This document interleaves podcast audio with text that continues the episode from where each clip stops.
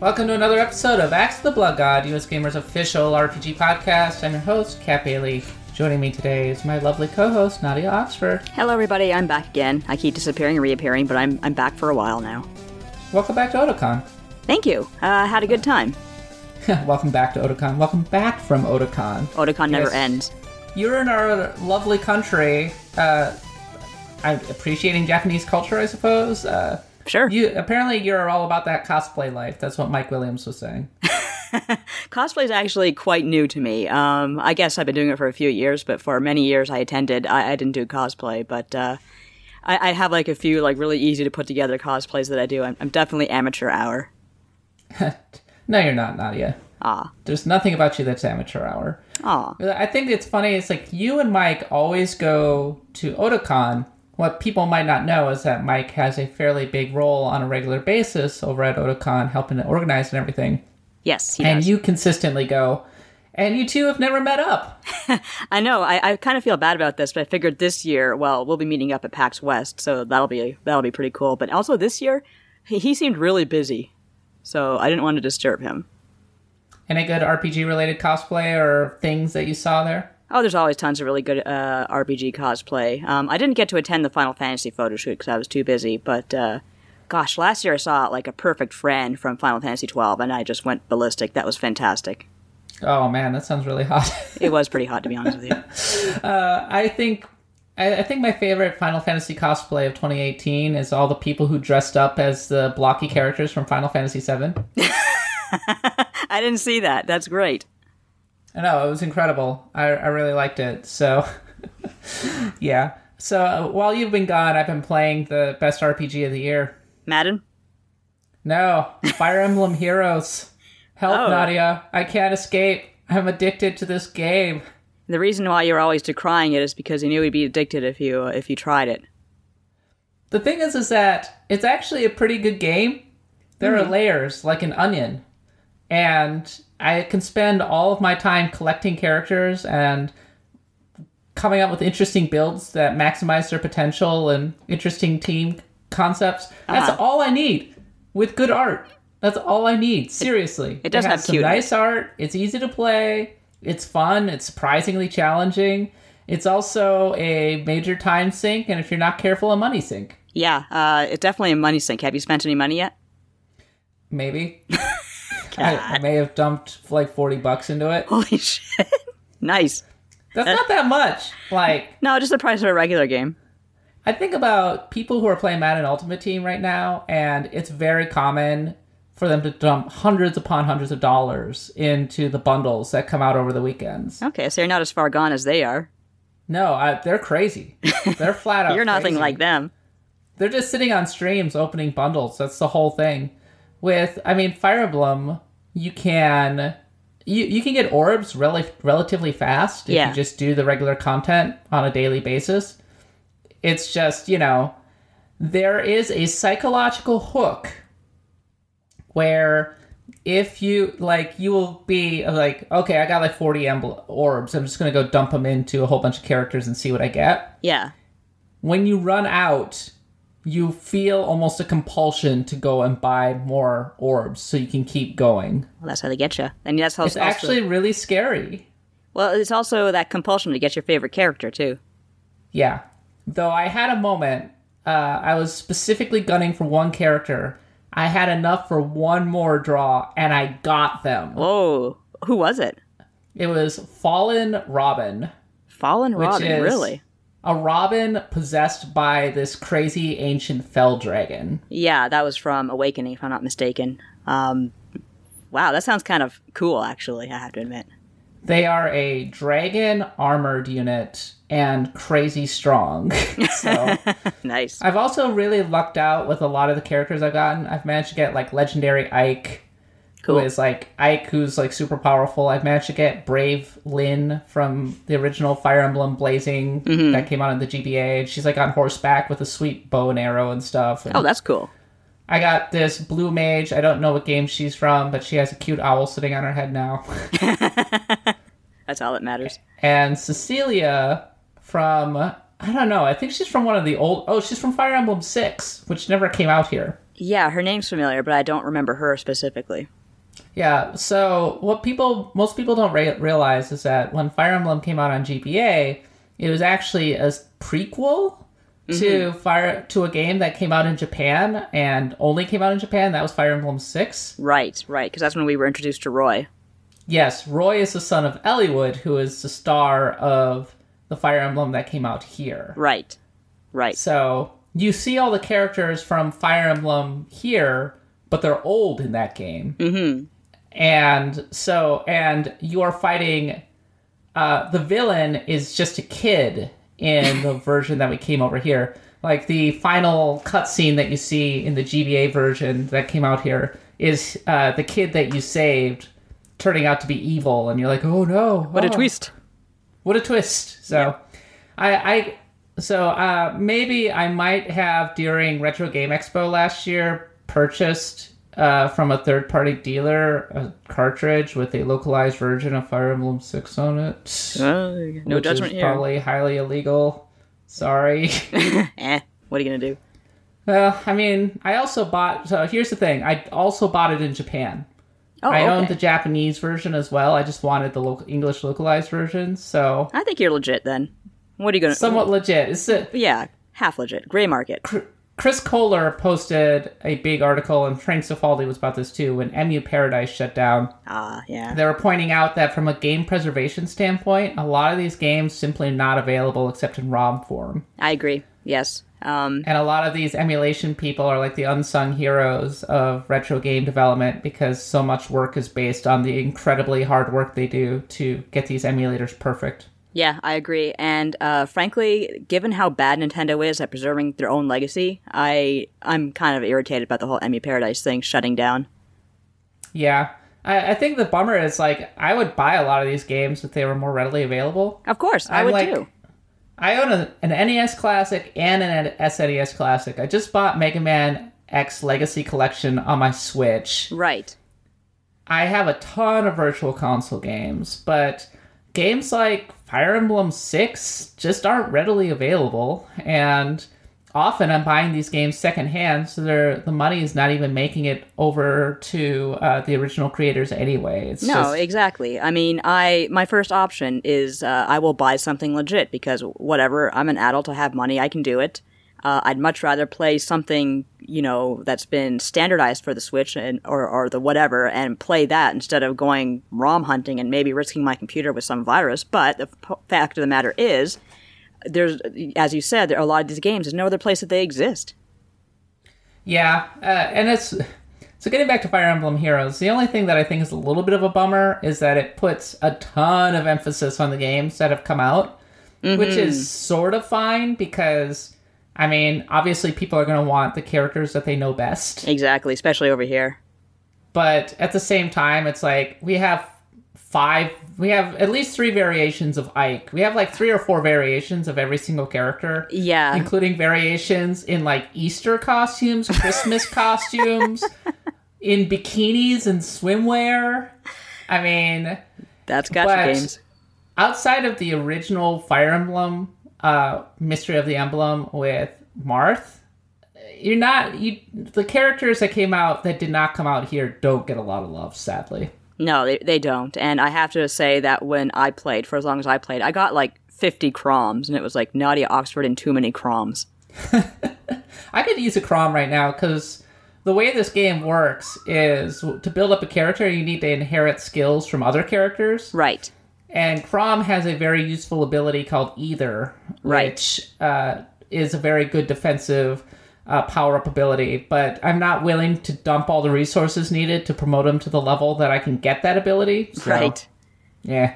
Yeah, that's the thing. It's like all of the mechanics are dependent on dumping in orbs and getting more characters so that you can either dust them or get skills from them or use them. Yeah, it's just so mobile game, or like just the just the way you describe it. And you know, I did play the game, so I know what it's like. It's just like every other mobile game out there, except with a Fire Emblem skin, which makes it very, very attractive. I will say this: it has made me kind of want to pick up and finally finish the third uh, Fire Emblem Awakening game. So I really got to play that. not Awakening. Uh, so there's Birthright, Yeah. Conquest, and Revelation. That's right. I finished Conquest. I got really far in Birthright, and I never picked up Revelation. But apparently, that's kind of the the complete story. That's the canonical one. yeah, yeah. I got to play all three of them. Hell.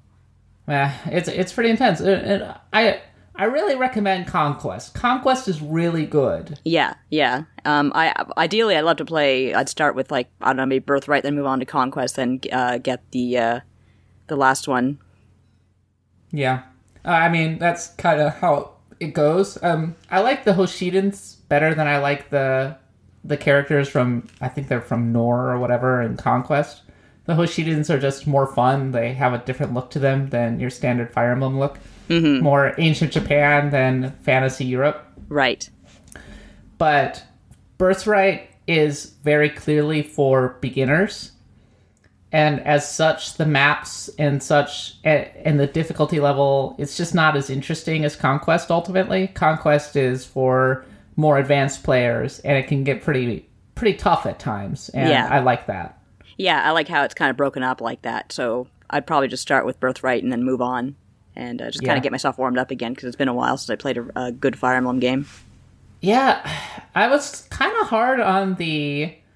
I was kind of hard on the uh, the remake that came out last year. Oh, Shadows of Valencia. Yeah. That game maybe is a little better than I gave it credit for, but it's also extremely dense and I still stand by the idea the the fact that the waves of enemies that you have to chop through to get to the caster is kind of bullshit. Yeah, yeah. Um, I'd still love to see more remakes in that style, though.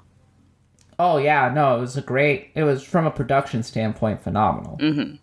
Yeah, I really liked that. Um, I'm really looking forward to Fire Emblem on the Switch too. Oh, so am I. I think I wrote about that when we first saw a glimpse of it at it was E3, wasn't it? I almost forgot after all this Switch. uh, Yeah, we only got a glimpse of it. I really want to actually see it. Yeah, I'm really hoping to to get a hands on with it sooner than later. Yeah, it'd be nice if they did a Nintendo Direct, say in November, and like properly revealed it, and then we got like a March release date. Oh, that'd be great. Yeah. So okay, speaking of Fire Emblem, a classic tactical RPG. Will it be on the top twenty-five RPG countdown? I don't know. Uh, so let's talk about a little bit about what we're going to go through today on the podcast. Uh, but speaking of retro RPGs, and that's not a hard segue in light of you know whatever. Somebody sent me an email, Nadia, mm-hmm. and it really got me thinking. And so uh, I, I want to read you this email really. All right, this is from Eric Miller, and Eric says, "Hey, Kat and Nadia." Your top RPG list has got me thinking about some of my favorite RPGs of the PS1, PS2 era, like FF9, Dragon Quest VIII, Tales of Symphonia. And I realized something about them that just got me thinking. Pretty much all of these games have a huge amount of unique towns, dungeons, and locations to visit, at least in comparison to most modern JRPGs. Time was every JRPG worth its salt would have a town and or dungeon based on every biome known to man, including some fine fantasy ones as well. And in towns, you could get pretty much every building in the town to chat with the NPCs, look for items, or just see the interior of houses and such. It seems like more modern RPGs tend to have a lot fewer places to visit, but have them to be larger and more expansive instead. This is nice, but I sort of miss having just a sheer amount of unique and interesting locations to visit, as in RPGs past. Do you think this is just due to budgets and the switch to HD gaming, or is there more to it than that? It seems like the level of detail entering each and every house and building, for example, just isn't around anymore. Dungeons suffer from this too, where it feels like a lot of JRPGs I played recently haven't had dungeons that really feel unique, or have interesting mechanics solely for that dungeon, like puzzles, gimmicks, etc., where I feel like that used to be the norm. The only re- real JRPG I can think of that nails dungeons in that way is Persona 5. Anyway, what do you think? And more broadly, are there any elements or features that used to be much more uncommon common in RPGs that you miss these days? Nadia, that got me thinking, Uh oh. and I decided to do a list. All I right, did a list. we're gonna do a top five, five things that we miss from old RPGs. Okay, you ready? Yes. No particular order. Here's number one for me. Okay. Mm-hmm. Overworld. Why Yes. the hell don't we have overworlds anymore? I miss overworlds, Nadia. Overworlds are, are quite gone, aren't they? They're they're. Uh, you're right, and I, miss them too. Even in games that have ostensibly have overworlds, they're kind of disappointing. Like Ni no Kuni 2, disappointing overworld. Yeah, that was a that was an an overworld, I guess. I suppose. Dragon Quest XI doesn't have an overworld either. No, uh, I can't really say much, but not, not other than what we've seen. Uh, not in the traditional sense. Um, it's very much uh, not quite an open world either. It's more like Dragon Quest VIII. You know what I really liked about Overworlds, Nadia? Mm-hmm. I liked, first of all, I liked the scope, the sense of scope that they imparted. Yes. Feeling that you are exploring this big world. Yes. Yes. And I think that I don't know if it was on this podcast or another podcast I was on recently where we talked about Final Fantasy VII's overworld. And the first time you step out into mid out of Midgar into that overworld, it's just like I finally got a sense of just how big that game was because it's like wow, to me Midgar at the time was huge, and to have it be only a tiny part of this game, and you step out into the overworld for the first time, and like you see, okay, here's a more traditional RPG in front of me. Uh, I was just looking, really looking forward to exploring everything. That really blew my mind at the time.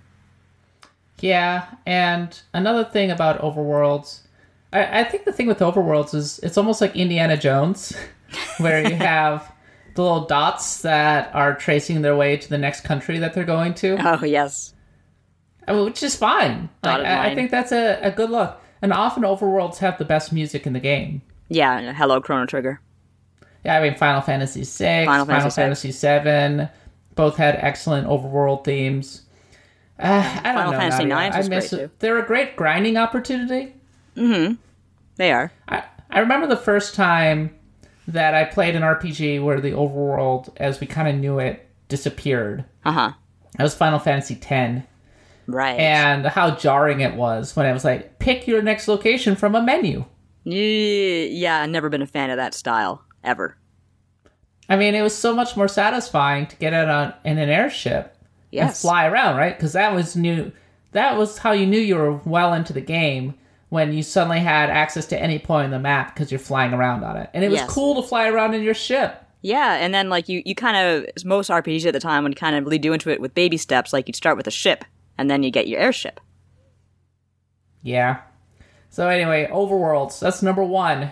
I miss Overworlds, and I wish that they could be done well.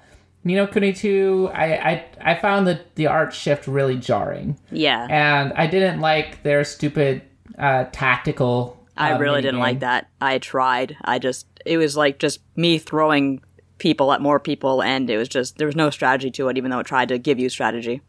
I don't think Overworlds are coming back though, because it seems No. like RPG designers tend to favor the more interconnected feeling of just being able to run over wide open plains while without having to shift the perspective. Which I, I kind of like that too, but I am a little nostalgic for Overworlds, definitely. Maybe it just doesn't work as well. I mean, be. Say Octopath Traveler, even Octopath Traveler doesn't really have an overworld, No, it's more like areas linked to one another. which is fine, I guess. But it does make the world feel a little slower, uh, smaller, and oddly, it feels more annoying to get from place to place. Yeah, although you can fast travel between towns in That's Octopath. true. Uh, Fast traveling became a thing. Maybe Yeah. fast traveling, Fast uh, travel. overworlds obsolete. We'll kill you. But not only that, like I think you see fewer RPGs doing the quote unquote RPG road trip. yes. Like Final Fantasy VII was a road trip, right? Oh, so was Final Fantasy 15 technically, but Oh, yeah, yeah, no, but a lot of a lot of games will have you like in Witcher Three, you're traveling, but it's you're just opening up a new section of the map, and then uh, you're not necessarily on a road trip, but yeah, the old the old Dragon Quest games really gave you that road trip feel with the caravan. yeah, yeah, I loved that. Oh my god. Anyway, number two, Nadia, are you ready? Yes. Larger party sizes. Yeah. Now, when Final Fantasy VII came out, everybody complained about the fact that it could only support three party members. yes. Who knew that that would pretty much become the norm? Yeah, I guess it did. Um, Final Fantasy 9 we went back to 4 for a while, but uh, that slowed down the game a bit. Octopath Traveler has how many characters? I mean, Four. Octopath Traveler supports four, right? Yeah. I think four became kind of the norm in a lot of places. Um, for people who like PC RPGs, four feels tiny. I guess it would, yeah. Uh, Tyranny came out. Tyranny, uh, don't get me wrong, that's not a bad game. It's from Obsidian. Uh, that was a four-person party, and when you have a four-person party composition, you necessarily end up in a situation where at least two slots are taken up by a healer and some kind of tank. And yeah, then yeah. you have two more slots to try and figure something out. And it's not the greatest. Yeah, that's actually one thing that surprised me a bit about Etrian Odyssey 5 when I played that. It was my first Etrian Odyssey game. Uh, six party members. That was that's new for me. Uh, I haven't played that since Suikoden. Yeah, six party members. Uh, see, if I recall correctly, Pillars of Eternity had six part uh, character slots, 5 or six character slots, and that was deliberately a throwback, and I really liked that. And yet, developers seem to not like it as much because they feel like players, like characters, get lost or players get overwhelmed by the amount of micromanagement that is required. Right. Uh, to be honest, for me, four was always uh, ideal because I really kind of cut my teeth on Final Fantasy VI, and that, of course, was four. hmm I think five is the perfect number. Five is also a very good number. It's very easy to use. Um, four, Final Fantasy IV uses five party members, of course, and I never really had a problem managing that either. But to me, in my head, I think four. But that's me being a console trash. Weirdly, party party based RPGs aren't as common as I would like. Mm-hmm. I mean, they they exist, but I feel like some of the most popular RPGs, like Fallout and Witcher, are single character RPGs. Yeah, and sometimes with a companion. Yeah, and I'm not the biggest fan of that. One of the reasons that I had a hard time getting into, I don't know, Witcher 3 initially was it was just one character and it's just this kind of a straight up action game, right? Right. And it took me a long time to really come to grips with and appreciate the story and the, the scope of the world and playing as the character of Geralt. I would much rather fiddle around with party composition, uh, customizable characters. Uh, I, I like the feeling, as you were saying, of traveling in a caravan. Right. So. But I think so many RPGs now are kind of action oriented that they are deliberately going for that single character, you are alone in a massive world kind of feel. Yeah. Yeah. So Nadia, you were very adamant about this one, so I'm going to let you say number three. Numero three, I really, really miss crazy sprite work like we got on the PlayStation with games like, uh, again, Suikoden, Suikoden 2, and Breath of Fire 3. Yeah, I was thinking about Suikoden 2. Well, okay, so our friend uh, Robert Boyd just put out his game, Cosmic Star Heroine, on the Nintendo Switch this past week. Congratulations. Yeah, congratulations uh, to you, Robert. Uh, I know that we were slightly down on Cosmic Star Heroine uh, when we were talking about it in our last RPG report, but I feel like that game's kind of perfect for Switch. Yeah, I think, I mean, to be fair, we did bring up how we both felt it would be a perfect game for a portable system, uh, the Switch being the ideal one. So I would, I have no problem recommending it.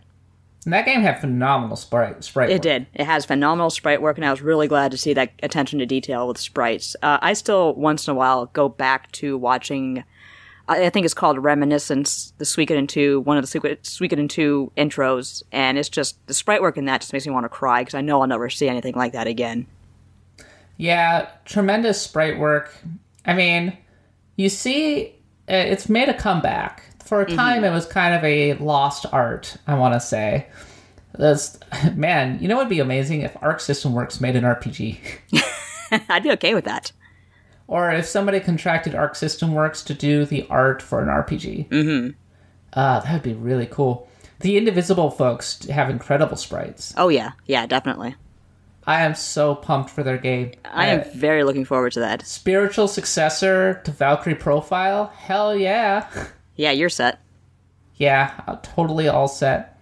Uh, so I, I sort of feel like crazy amazing sprites are. It's not a completely lost art. No. It's just not as common in your uh, big budget RPGs. I mean, if you look at some of the most popular RPGs right now, I mean, Witcher 3, Persona 5, NieR Automata, um, Fallout, etc., are all obviously big budget 3D games. mm-hmm. Yeah. So, and then a game like Octopath Traveler or Bravely Default is necessarily lower budget, and so you're not going to have quite as much detail into it. And I know Bravely Default's not a sprite based game, but Octopath Traveler. Yeah. we just had this big old argument about the sprites and everything. I maintain that they are not as good looking as in as perhaps I would have liked in other games because it's on a budget. That's fine. Well, the I still say the sprites uh, for the enemies and uh, especially the bosses are fantastic. But yes, I would ideally love to see a, a follow up to that that uses that 32 bit style uh, with the more expressive animated sprites of that age. Yeah, I agree. But uh, more to the point, the kind of game that would be a sprite based game is on a budget. They don't get all the money like Chrono Trigger would. Mm-hmm. And games are more expensive to make now. So Oh boy, are they ever! and that's why we just don't see uh, as much unless you really luck out and get an amazing indie developer or something. You're just not as likely to see phenomenal sprite work. No, unfortunately. Sigh. Okay, number four. This is. Did you ever play games with feelies? Uh, I always wanted to. Uh, I think the only one I have is Star Control 2. I have the original 3 486 version that came with a whole bunch of stuff. And uh, but I know that uh, Working Designs was famous for feelies back in the day. Uh, so this is not RPG specific, but I think back to the days when I was playing on PC, and games like Warcraft and Starcraft and the TIE Fighter games always came with incredible source books. Mm-hmm. where like you could sit and read uh you could just sit and page through these huge books fat with lore Yes. about a particular game uh i mean a warcraft 2 source book or a manual was basically a mini rpg source book Mm-hmm. Uh, it was so good. Because it had massive like pages of background for all of the factions like extremely in-depth lore heavy descriptions of all the all of the clans all of the characters how all the nations interact with one another. And as like a 13 year old i just ate that stuff up. Yeah, they, they have those now, but they call them special editions and they charge like $900 for them. yeah but special when special editions come out like often the stuff that comes with them are not that great True, kind of cheap. Whereas, as you said, a lot of feelies back in the day, in my day, harumph rump, they were of much higher quality. i mean this podcast should just be called back in my day get off my lawn Get off back in my day. Subtext beyond my, get off my lawn. Let's uh let's all yell at clouds. I do every day. See, your typical. So I'm looking at the Monster Hunter World Special Edition, Mm-hmm. and that came with like a statue. They all come with stupid statues. They do. Like I have room for that shit. Yeah, I definitely don't have room for that, and I would actually be a little embarrassed to display it. My I have a big daddy Bioware uh, Bioshock statue, and it's it's falling apart. really? Yeah. I mean, it's probably a lot of the stuff is kind of cheaply made. It really is, unfortunately. I mean, what? I, I suppose games like Call of Duty like would give you night vision goggles for no reason. What the hell am I gonna do with those? People were very excited about that. Oh my god, tactical gear in Call of Duty. For what? For when you go in your backyard to pee? I don't understand. Yeah, Okay, I mean, to play soldier, I don't know. that's kind of cute, actually. If anything, it's actually kind of annoying that I get a lot of this uh, crap in the mail from publishers. publishers, stop sending me this stuff.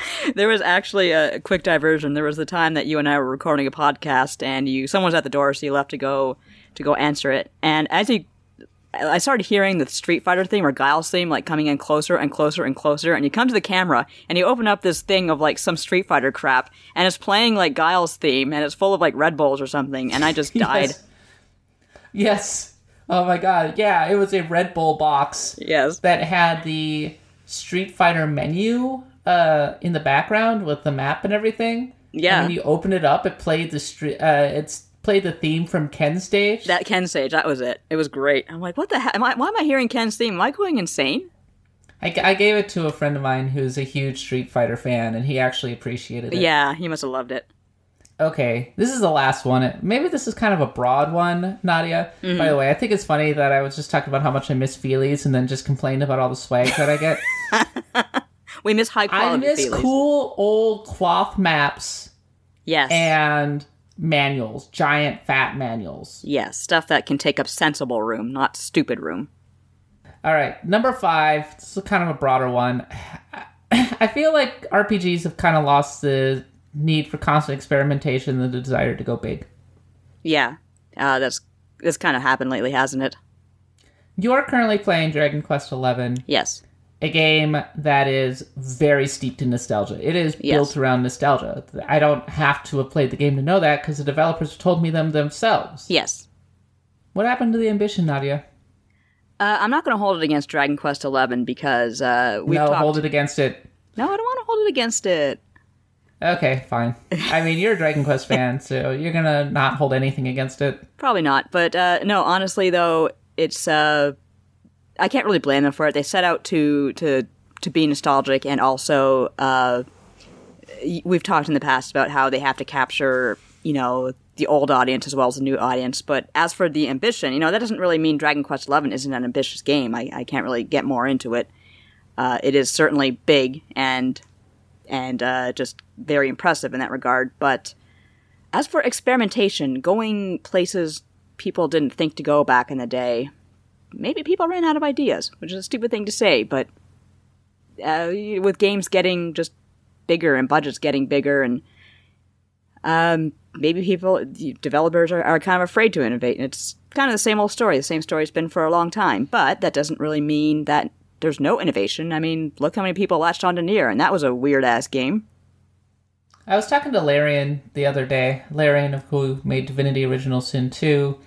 And uh, in a couple weeks, Divinity Original Sin 2 Enhanced Edition will be coming out on the PS4 and PS4 and Xbox One. And I was like, well, I mean, you've had a lot of success of late. I mean, you've become more than a cult hit. You've become kind of a breakout hit. That maybe this is your chance to go to the next level. And they're like, we're wary of going to the next level because as soon as you go to the wary to the next level, you can't help. You have to go mainstream, and then you lose a lot of what made you great in the first place. Right. And perhaps that's where we are. Maybe games are just too expensive to innovate. Yeah, yeah, but then you have the uh, the smaller in, uh, developers and smaller projects who are still doing things like uh, uh, I know Octopath Traveler isn't you know very unique next to say Bravely Default, but it's still quite different from any other RPG on the Switch right now. I think that what I miss is so we uh, Retronauts did a big Final Fantasy VII retrospective, and it's not out yet. It's probably not going to be out for several months. But when we were talking about that, I was just, I just keep thinking about how big and crazy and twisting, like the sheer scope of it, and this ties into the overworld thing too. RPGs don't seem to have the same scope that they used to, and maybe you can't do it. Maybe you can't do it now maybe like it's too hard to make these incredible visuals and maintain scope. Witcher Three is one of the few games to actually really do that. Right, right. Um, I mean, I've even also- a game like Fallout, in a way, almost feels small. It, it's hard to it's hard to describe. I'm just thinking about how um, I don't want to say this is this is the case, but I, I kind of feel it in the back of my heart. Maybe the time for innovation is just maybe all the good ideas, all good ideas are used up. Like I just don't believe that. I mean, I think it's just the stakes are so high. Developers are not willing to risk alienating the mainstream. Well, there's definitely that too. But I was just thinking about how when I read stuff about Chrono Trigger, and I was like, "Wow, you no random encounters? That's insane!" That kind of thing. It's just like these huge surprises. You don't get those as much anymore. I mean, I know that there's innovation to be found. It's just maybe we have maybe we have codified gameplay systems and figured things out to a great extent that make people happy. But mm-hmm. I mean, are we ever going to get a Xenogears? A game that is big and crazy and is a sweep of like a historical sweep that's like thousands of years and is broken and unfinished but also amazing. I don't know. No, there was a there was definitely that age of experimentation in RPGs in the 32-bit era, and again, get off my lawn. But uh, it was it was a really interesting time to be an RPG fan. Maybe indie developers, I don't know. Yeah, look, if there's hope, there's always in the it's in the indie developers. It's A little, If anything, I mean, uh, Kingdom Come Deliverance uh, certainly have some qualms with that one, but Yeah. I mean, you could argue that it was daring. yeah, it uh, it it had a it had a goal, whether you know you agreed with that goal or not, or whether you liked it or not. Um, it it did it. Anyway, I, I feel like this is a thing that hits across all uh, all different genres, not just the RPG genre. Yeah, that's true as well. But as, I'm doing this top 25 RPG countdown, I just think about games like Vampire the Masquerade, mm-hmm. which wanted to do so dang much, you know? Yeah. Planescape Torment, which wanted to do so dang much. Yeah, Even Fallout, Fallout One or Fallout Two compared to Fallout Four, Right. Uh, it's just so much. There's so much more going on. You could feel the burning passion of the developers, and maybe like I I don't think developers are any p- less passionate now. I just think their hands are tied. Yeah. Uh, game is probably a lot more corporate now, that's for sure. It's more corporate and it's harder. Yeah, it definitely hard. Like, look how long it took for everyone to really kind of settle into that, just the HD visuals alone. Yeah, I mean, there are a lot more tools than they used to be uh, in terms of the engines, in terms of all the things that you can build. I think about, we were talking about Diablo 2 on this show last week. And I think about when they were talking about crafting assets from from hand, Wow. like handcrafting levels. Yeah. And that's just insane to think about now. yeah. Yeah. But games are correspondingly much more, I don't know, from a visual standpoint, much more complicated. Mhm. Anyway, so that's our five things that we miss the most from old school RPGs. What do you miss the most from old school RPGs? I really want to know. Uh, share at kat.bailey at usgamer.net or uh, leave a comment in our show notes on the site. We read from those show notes and from those emails every week on the show. And thanks to Eric Miller for the idea.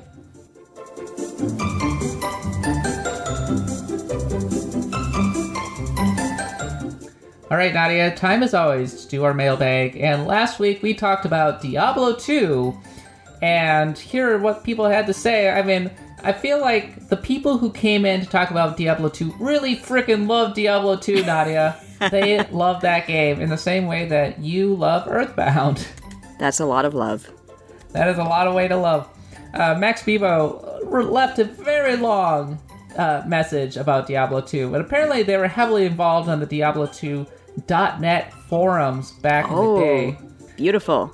And they said, I know many people are still running the game today. I know people who have beaten hell difficulty with all seven classes in every version of the game, 1.07 through 1.14, who have found who have self-found every single set and unique item in the game, who have made every single rune word. Many of the runes have less than 1 in 10 billion chance of dropping from hell difficulty levels. Oh my god. I've beaten Hell difficulty 10 times, have never seen 10 to 15 of them. If you bought the game back in 2000, Blizzard still honors those CD keys, and they have updated the installer's launchers to work with the, the newer OS hardware. The latest patch came out in 2016, 15 years after Lords of Destruction's release. That's expansion. Wow. And then they have a whole bunch of other random fun memories about cow level farming and multiple shot lightning enchanted monsters. It's, it's a pretty crazy uh, thing. So go go read that.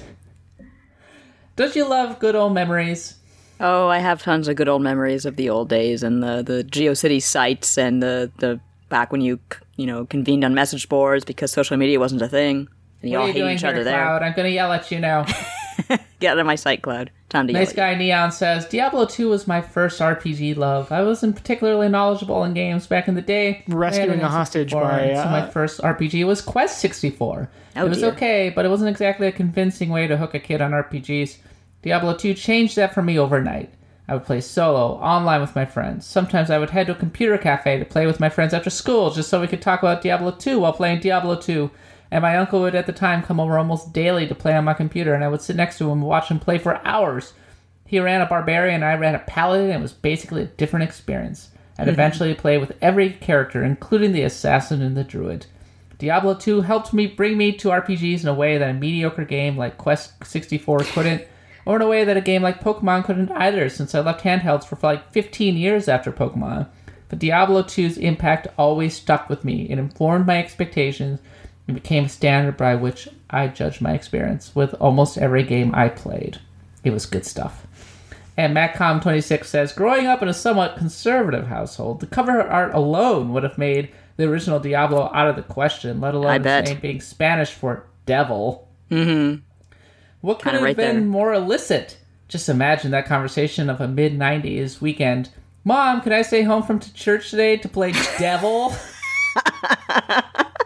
Yes, son. Of course you can. This episode has reminded me I should really go back and fill in that blank spot, though. It's funny that they mentioned that because it brings me back. Uh, so I grew up in a fairly conservative neighborhood, and a lot of my friends were very religious. And I had a friend who uh, we used to play Warcraft 2 together. Uh, Right. But their dad got them to throw away the CD because No. it had uh, devils in it. And you know what game uh, he was allowed to buy instead? Moses goes to the fun. Conquer. Oh well, that's okay. Guns are patriotic. They're, it's all Guns right. and military, patriotic, uh, religion, it's uh, devils and fantasy stuff. No, it's total It's no. uh, so. it's just that kind of thing is so foreign to me because I grew up Jewish and all my friends are Jewish, and we already knew that demons walk the earth. Like Mm-hmm. many of us were descendants of Holocaust survivors, so it's like, oh, demons on a on in a game, big deal. They're fairy tales. Yeah, uh, I I remember seeing. I, I, I remember watching the trailers for the games that were upcoming on Blizzard's discs. Um, I think Warcraft 2 had it on their disc, a trailer for Diablo 2, along with a couple other games that ultimately never came out. And I remember looking at Diablo 1 and thinking, what the hell is this game? because it was just like some devil imagery. There was a church or something. It did not tell you anything about this game. It just said Diablo, and I was like, Yeah. okay. The first time I, actually, the first time I actually saw Diablo was actually in my high school. Kids used to play it on our like old crusty Macs. first time I really heard about Diablo two was when Diablo, or first time I really heard about Diablo was when Diablo two came out. Mm-hmm. Um, because a lot of my friends were playing Diablo two all of a sudden, and so that was when it kind of entered my life. I had kind of known of Diablo, but I didn't really know what it was until I watched my friends go click, click, click, click, click, click, click, Right. click. Loot, And I was loot, like, loot, why is this game fun to you? It looks boring. Now you know. Axe of Blood God is a US Gamer podcast. You can find us on iTunes, Stitcher, wherever podcasts are sold. Please re- rate and subscribe. Please leave us a review if you enjoy the podcast. We always enjoy reading your reviews. Uh, we are in the midst of the top 25 RPG countdown, and if you want to be able to read the companion pieces, go check them out on the site. You can find them all together on the top 25 RPG count archives if you search for that. Um, and also, uh, uh, we link to previous entries in every article. But yeah, we have companion pieces for all of them. Nadia, we're going to PAX West soon. We are. I'm very excited. I've never been to a PAX. Uh, this is our first time going to a PAX? This is my first time. You didn't know? Yeah, I've never been to PAX. You go to Otakon, but you've never been to PAX. Yeah, but uh, Otakon doesn't sell out in five seconds the way PAX does. Well, you're going to have a good time, Nadia. I think so. We're going to have two panels. One of them is going to be Axe of the Blood God Presents Mass Effect. Yes. and the other one is going to be the changing face of game journalism, which is going to have the entire US Gamer team plus Matt Martin from VG twenty four seven. We're going to be talking, we're going to be sharing war stories, talking about how we got into the industry, and talking about how everything has changed. Uh, the Blood God panel for Mass Effect is at five p.m. Um, on Saturday, and the ger- game journalism panel is at 5 p.m. on Sunday, so it's relatively easy to remember. We're hosting a giveaway for PAX West tickets, by the way, over on the website, so you can go uh, figure out how to enter that if you don't have passes yet. And one more thing, I'm going to be on Kind of Funny's Superman panel on Friday at 3 p.m. Uh, along with Cory Barlog and yeah, so I guess going to be talking to the God of War guy, the the toast of the industry about Superman. That'll be really, really interesting, actually. yeah, I think it's going to be a fun panel. I can't Yeah. wait. It's going to be a full house. I know that much. No, definitely. Yes, So Don't get stage fright. that's in a couple weeks. Come say hi to us at PAX. We're in the process of planning a meetup. I will have also details on that as well. We'd love to come see you. Just come meet the US Gamer team and people from Euro, Eurogamer and VG247 as well. Okay, uh, we'll be back next week. Till next time, happy adventuring.